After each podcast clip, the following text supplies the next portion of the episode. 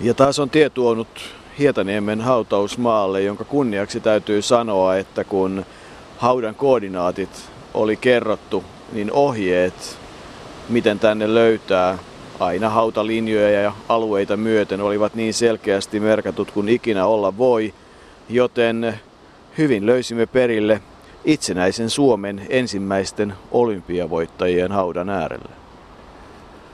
Hyvin löysimme, mutta aika arktisissa olosuhteissa ollaan keskellä kesää tai ainakin keskellä kesäkuuta ja, ja tuuli ulvoo ja vettä sataa ja on, on kuin syksyllä, on kuin tuossa joskus lokakuussa.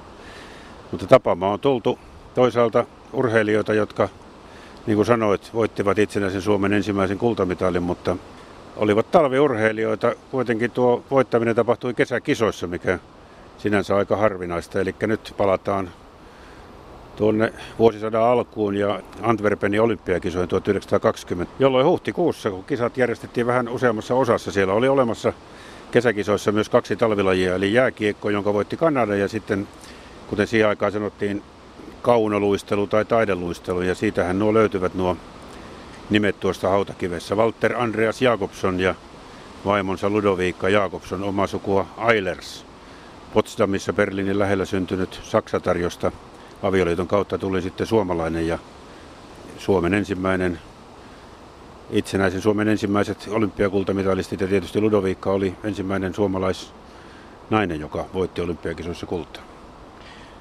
Niin, ilma ei todella oikeastaan oikein ollenkaan kuvaa sitä rakkaustarinaa jäällä, sitä romanttista tarinaa, johon viiniläinen musiikki ja itävaltalainen musiikki liittyy niin läheisesti, että aika monessa lähteessä Ludowika Jakobssonia kuvataan jopa itävaltalaissyntyisiksi.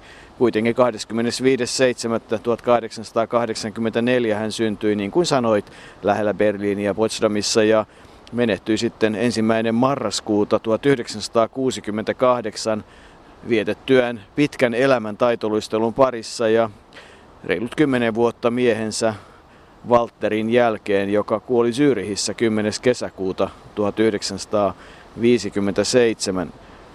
Walter oli tietysti harrastanut luistelua Suomessa, pikaluistelua, palloiluja ja myös sitten taito, kauno tai taideluistelua, aivan niin kuin halutaan, jo ennen kuin matkusti sitten jatkamaan opintojaan sinne Berliiniin, jossa tuhatyhdeksänsataaseitsemän hän sitten ensimmäisen kerran kävi ilmeisesti Berliinin luisteluklubin upealla jäällä ja tutustui sitten siellä hovimaalarin tyttäreen, taidekauppiaan tyttäriin, neiti Eilersiin, niin kuin tuolloin sanottiin.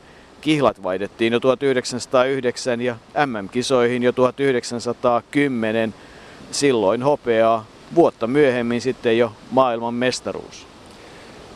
Niin, ja oikeastaan voisi lähteä siitä, että siinä oli tiettyä sattumaa, että, että tämä pari ryhtyi luistelemaan yhdessä, sillä Suomen urheilulehdessä Harri Elianko viisikymmentäluvulla kirjoitti erinomaisen haastattelun näistä tästä kaunoluistelun mestariparista, ja siinähän Walter Jakobsson kertoi, että, että hän oli tietysti jo kaksikymmentäkaksivuotiaana peräti vasta innostunut taitoluistelusta tai kaunoluistelusta. Ehkä on parempi, että puhumme nyt kaunoluistelusta, koska se oli siihen aikaan kaunoluistelua. Ja osti kaikki oppaat ja kirjat ja otti selvää liikkeestä. Ja sitten kun hän meni opiskelemaan Berliiniin, niin siellä oli juuri avattu jäähalli. Ja, ja hän osasi niin paljon, että kaikki tulivat ihmettelemään hänen kauniita kuvioitaan jäälle. Ja sitten siellä hän tapasi, kuten sanoit, neiti Eilersin. Mutta hänen päämääränä oli silloin lähteä kilpailumatkalle Pietariin, ja hänen parinsa oli neiti Berg. Neiti Bergin etunimeä emme ole löytäneet kovista etsinnöistä huolimatta, mutta, mutta neiti Berg sairastui ja, ja sitten alkoi tuo yhteisluistelu neiti Eilersin kanssa. Ja, ja kyllä kai siinäkin tämmöinen tietty sattuma oli sitten, että näin yhteen jouduttiin. Niin, hänen kohtalonsa, niin kuin Ludowika sanoi, löytyi sieltä jäällä, ja sitten he aloittivat, saivat käyttöönsä hallin aikaisin aamulla. Se annettiin heille, jotta he voivat hioa, ja aika lyhyen ajan sisällä sitten hioituivat kuviot niin, että viiniläismusiikki todella tahditti heitä ensimmäisiin menestyksiin. Viinissä M M-kultaa yhdeksäntoista yksitoista, sen jälkeen kahteen kertaan yhdeksäntoista neljätoista ja kaksikymmentäkolme. Siihen väliin mahtuu sitten se vuoden kaksikymmentä olympiakulta ja M M-hopeaa yhdeksäntoista, kymmenen, kaksitoista, kolmetoista ja kaksikymmentäkaksi. Ja oma kuriositeettinsa on se, että kun sanottiin, että he osallistuivat kilpailuihin Suomessa vain kaksi kertaa, niin parilta yhden tilaston mukaan löytyy Suomen mestaruus yhdeksäntoista, yksitoista, seitsemäntoista ja kaksikymmentäyksi.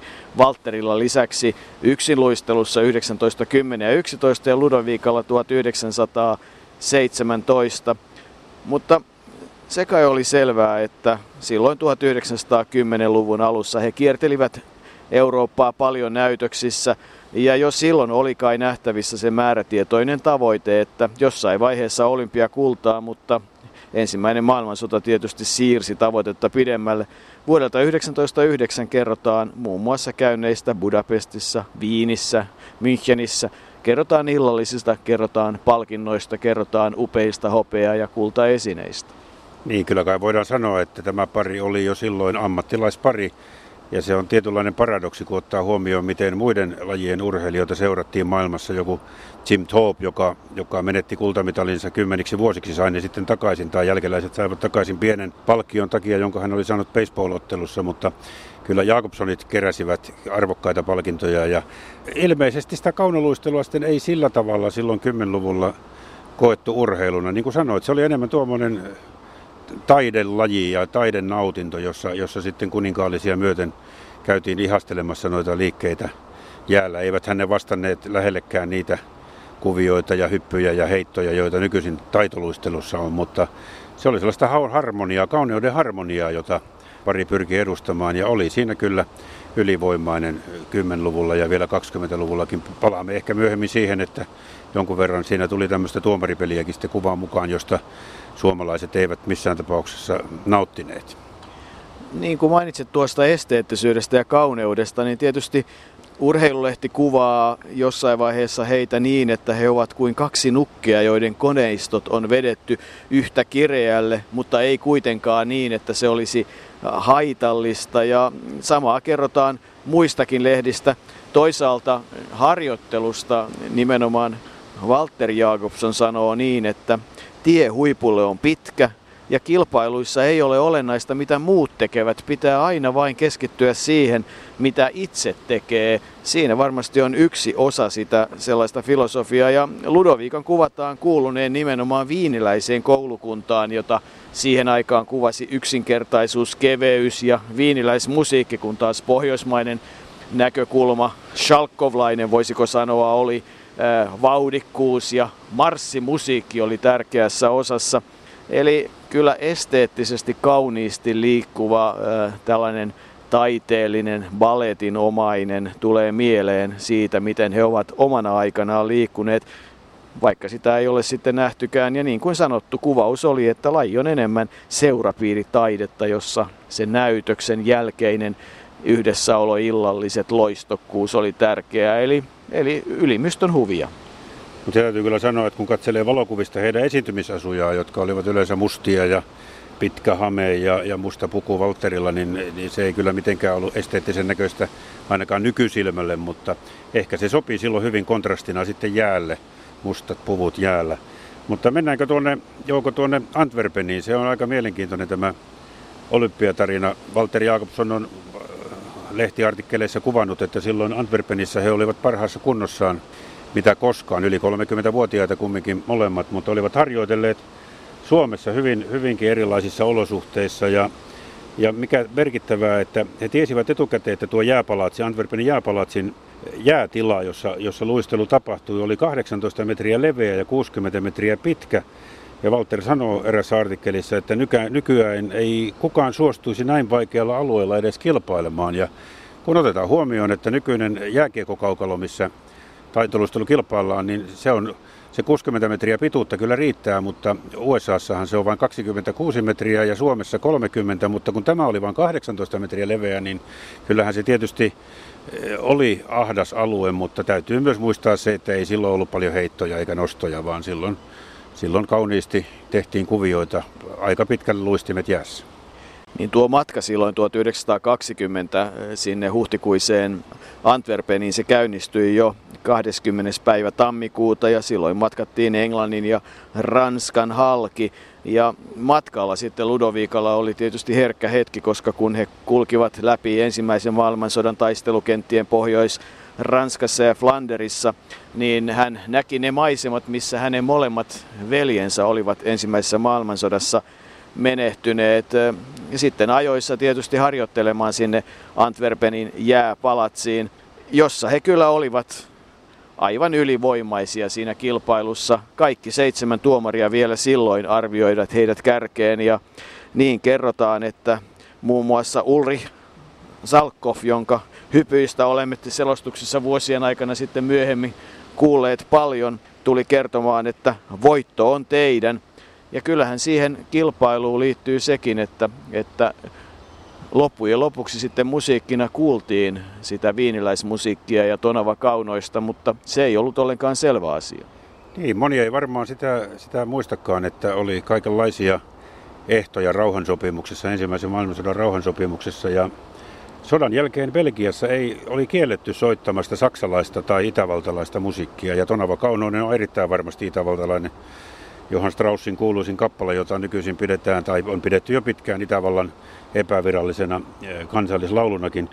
Ja silloin Ludowika Jakobsson kertoo, edelleen siteeraan artikkelia, jossa hän kertoo, että orkesterin johtaja melkein itki, kun ei voinut esittää meidän vaatimaamme musiikkia. Mutta kuitenkin sitten kerran harjoituksissa tämä orkesterijohtaja oli suostunut soittamaan tämän valssin, ja kun hän näki, miten hyvin sen avulla suomalaisten esitys toteutui, niin hän rohkaisi mielensä ja soitti kappaleen kilpailussakin vastoin rauhansopimusta, joka on tietysti aika mielenkiintoista. Ja, ja tuota, sen luistelun jälkeen ei ollut kenelläkään mitään musiikkia vastaan. Niin kuin sanoit, niin Ulrich Salchow tuli kertomaan, että kultamitali on teidän, ja jopa arvostelutuomari Viktor Lundqvist, ruotsalainen, hänkin tuli keskelle rataa suutelemaan minua, kertoo Ludowika Jakobsson. Ruotsin konsuli oikein polvistui eteeni, kyllä meitä juhlittiin. Ja sitten hän lisää tähän ikään kuin ta- takautuvasti nuoruudestaan. Ja kuitenkin opettajani oli monesti sanonut aloittaessani harjoituksen Berliinin jääpalatsissa, ei sinusta koskaan tule mitään. Niin, tuli kuitenkin sitten varmasti kuudeksikymmeneksi vuodeksi semmoinen taitoluistelun voima, mutta kyllähän musiikki sitten liittyy vielä palkintojen jakoonkin ihan ovelalla tavalla. Ei nimittäin tuo Paciuksen melodia tainnut olla silloin kaikille ihan tuttu. Ei, se, sehän esitettiin ensimmäisen kerran vuonna tuhatkahdeksansataaneljäkymmentäkahdeksan tuo määmälaulu, mutta ei silloin Belgiassa tuhatyhdeksänsataakaksikymmentä tiedetty Suomesta juuri mitään. Tiedettiin, että se oli entinen Venäjän provinssi ja suuriruhtinaskunta, mutta ei mikään itsenäinen valtio, ja maamelaulusta ei ollut tietoakaan. Mutta Walter Jakobsson sitten orkesterijohtajan kanssa kuitenkin, he menivät pieneen kahvilaan, ja, ja siellä alkoi sitten varmasti aika hauskakin episodi ainakin näin jälkeenpäin, koska Walter Jakobsson lauloi hänelle muutaman kerran siinä maamelaulua, ja, ja mies pisti nuotteja paperille ja pimputti välillä pianoa, ikään kuin etsi siitä sitten sen sävellyksen. Ja, ja sitä sitten lähdettiin palkintojen jaossa soittamaan, mutta Walter Jakobssonin mukaan niin ei hän sitä kyllä maamelauluksi tunnistanut. Ollapa ääninauha siltä ajalta, ja annetaan nyt sitten hiukan krediittiä myös mukana olleelle taitoluistelija Sakari Ilmaselle, joka myös yhtä aikaa sitten oli tuota sävellystä orkesterijohtajalle lauleskelemassa, ja mielenkiintoista olisi myös nähdä ne nuotit, voi kun nekin jostain löytyisivät. No sitten siitä tie jatkui eteenpäin vuonna kaksikymmentäyksi, siis Suomen mestaruus, vuonna kaksikymmentäkaksi M M-hopeaa, vuonna kaksikymmentäkolme M M-kultaa, kunnes tullaan talviolympiakisoihin Chamonixin vuoteen kaksikymmentäneljä, ja kaikki pitivät itsestään selvänä, että olympiakulta kuuluu tietysti tälle tyylikkäimmälle parille Jakobsson Jakobsson, mutta aina ei urheilussa paremmuuskaan näin suomalaisten silmälasien kautta katsottuna ole se, joka riittää. Niin, tämä on mielenkiintoinen, mielenkiintoinen ainakin näiden lehtiartikkeleiden perusteella. Ensinnäkin itävaltalaiset olivat kuulemma päättäneet, että nyt heille kultamitali kuuluu, ja heillä oli kaksi omaa arvostelutuomaria, ja lisäksi olivat kustantaneet sveitsiläisen arvostelutuomarin matkat ja oleskelun. Siis eivät nämä luistelijat, vaan, vaan heidän tausta. ryhmänsä, ja, ja se alku oli suomalaisille muutenkin kurjaa. Heillä ei ollut mitään huoneita, kun he tulivat Pariisiin, mutta silloin Clas Thunberg ja Julius Kudnap olivat tulleet vähän aikaisemmin, ja heillä oli kummallakin yhden hengen huone. Ja siihen aikaan oli tuommoista urheilijatoveruutta sitten ilmeisesti. koska he luovuttivat toisen näistä huoneista Jakobssoneille ja näin päästiin sitten, ja itse olivat, olivat kahdestaan toisessa huoneessa. Ja Jakobsson kertoo silloin, että Ranska oli vielä kovin sotainen paikka, silloin kaksikymmentäneljä oli pistimet kiväärissä, vartioitiin kaikkialla ja seurattiin ulkomaalaisten puuhia, mutta erityisen hauska on sitten tämä orkesterijuttu, kun tuota, soittokunta, jonka, jonka oli palkattu soittamaan luistelijoille heidän esityksissään, niin oli sen verran kylmä silloin, että soittokunta päätti, että päinvastoin kun me nyt tässä haudalla, jossa on aika kylmä kanssa, nyt soittokunta päätti, että näin kylmässä ei soiteta, vaan he asettuivat erääseen ravintolaan radan reunalla ja soittelivat siellä ravintolayleisölle sitten kaikenlaista musiikkia. Ja, ja tuota, Walter Jakobsson sanoi, että me olimme tottuneet luistelemaan musiikin tahdissa ja olivat nyt sitten ilman sitä aika orpoja. Ranskalainen arvostelutuomari oli, oli kuitenkin myös suuttunut niin paljon orkesterilta, mutta, että hän yritti lyömällä ravintolasta ikkunan rikki, mutta ei musiikki sittenkään kuulunut. Aikamoista toimintaa. Lopputilanne oli kuitenkin se, että, että eipä sitä kultaa sitten tullut, vaan vuonna kaksikymmentäneljä Chamonixista tuliaisina oli hopeaa.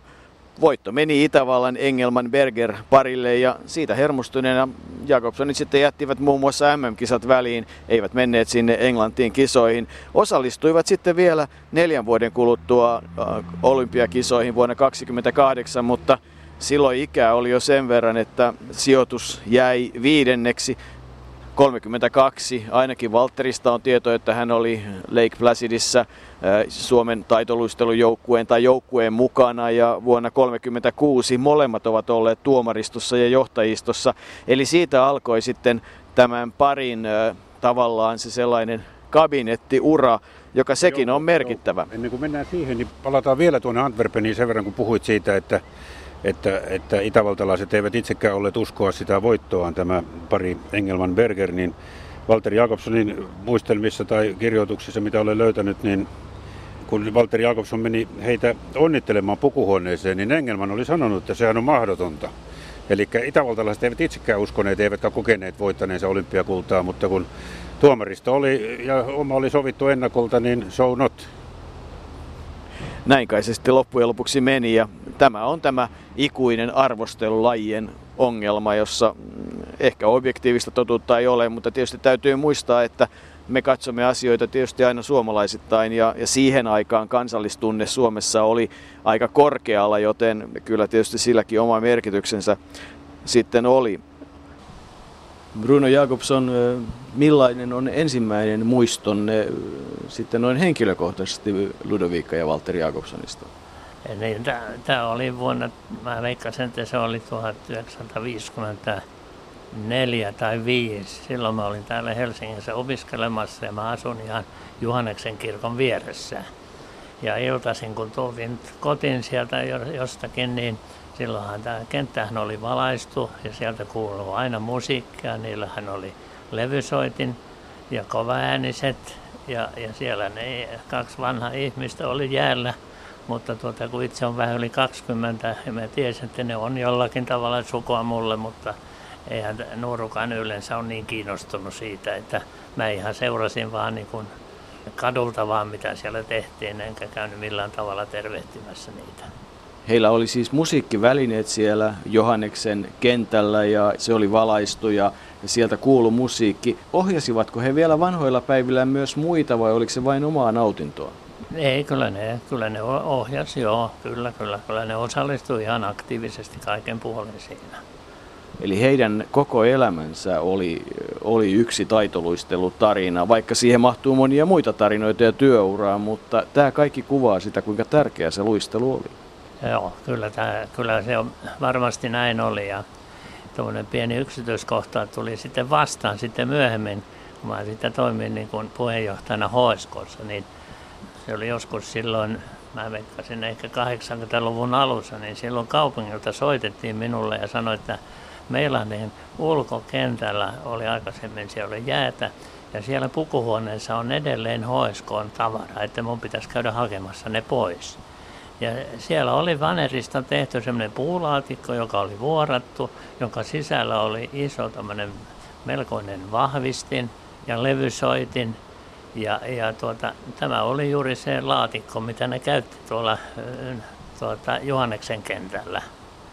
Ja tämä vahvistin oli aika erikoinen ja tämä levysoitin myöskin, että mä vein ne sitten tuonne teknilliseen museoon ja kirjoitin vielä tarinaa tästä, että se, se on siellä nyt tällä hetkellä.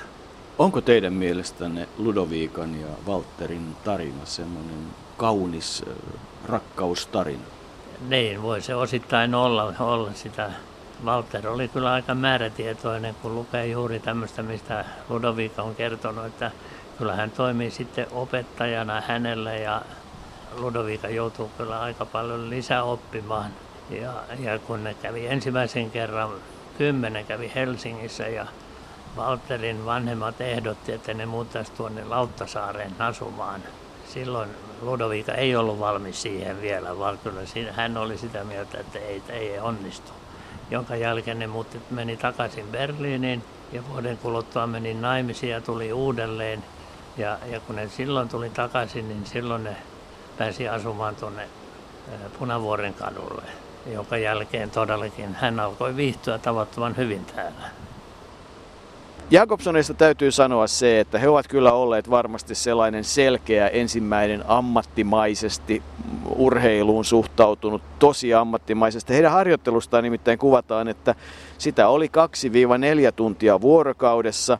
Kotona oli kolmekymmentäviisi metrin juoksurata, siinä voimisteltiin, eli he käyttivät puolet vuodesta harjoittelemalla noin puolet päivästä ja toisen puolen sitten kiertämällä ympäri Eurooppaa ja maailmaa erilaisissa näytöksissä, josta sitten saivat todella niitä upeita palkintoja.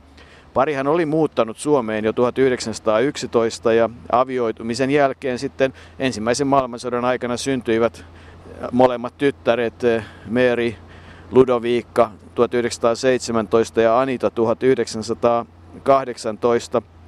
Ja kyllä tietysti se uran jälkeinen aika, se aktiiviuran jälkeinen aika vaatii omaa havaintojaan. Walter, joka oli diplomi-insinööri ja myöhemmin muun muassa Kone Oy:n tekninen johtaja aina sitten vuoteen viisikymmentä saakka oli monessa mukana, oli muun muassa perustamassa Suomen palloliittoa.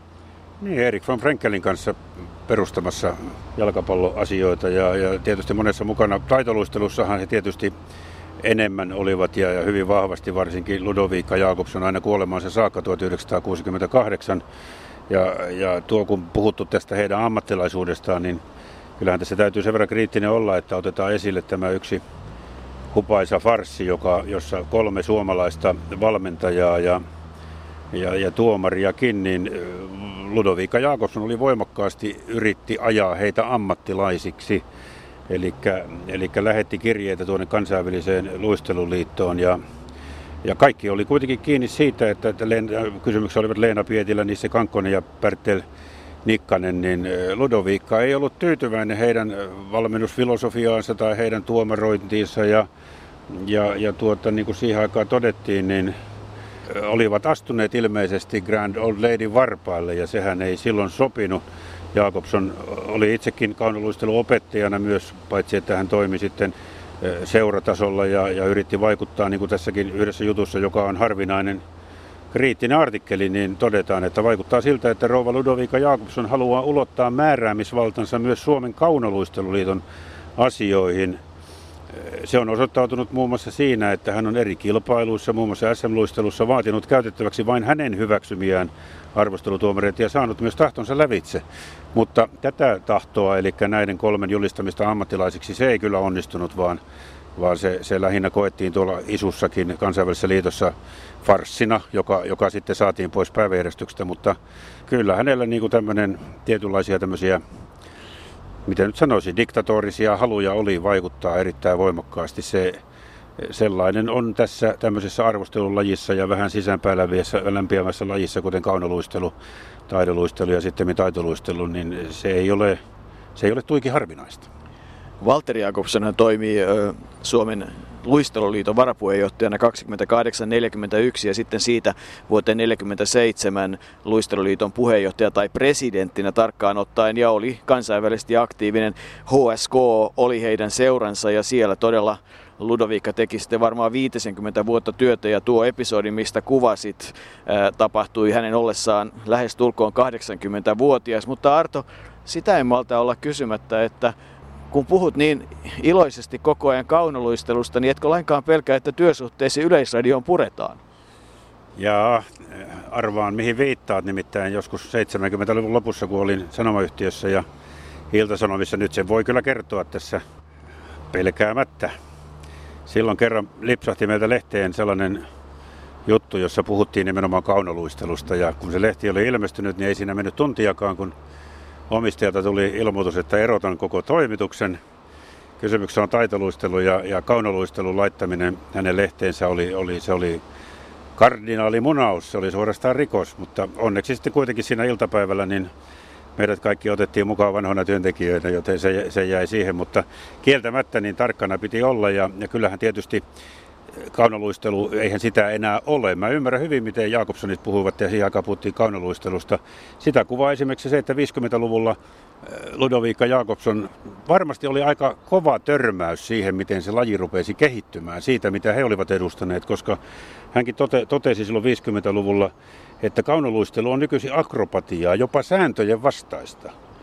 Pariluistelussa hypyt ovat kielletyt, samaten ei saisi jättää jäätä muutenkaan pitemmäksi ajaksi. Kuitenkin nostetaan ja pidetään ilmassa pariaan pitkät ajat, joten kyllä se varmasti se kehitys, se oli, se oli vanhalle rouvalle, se oli kova paikka.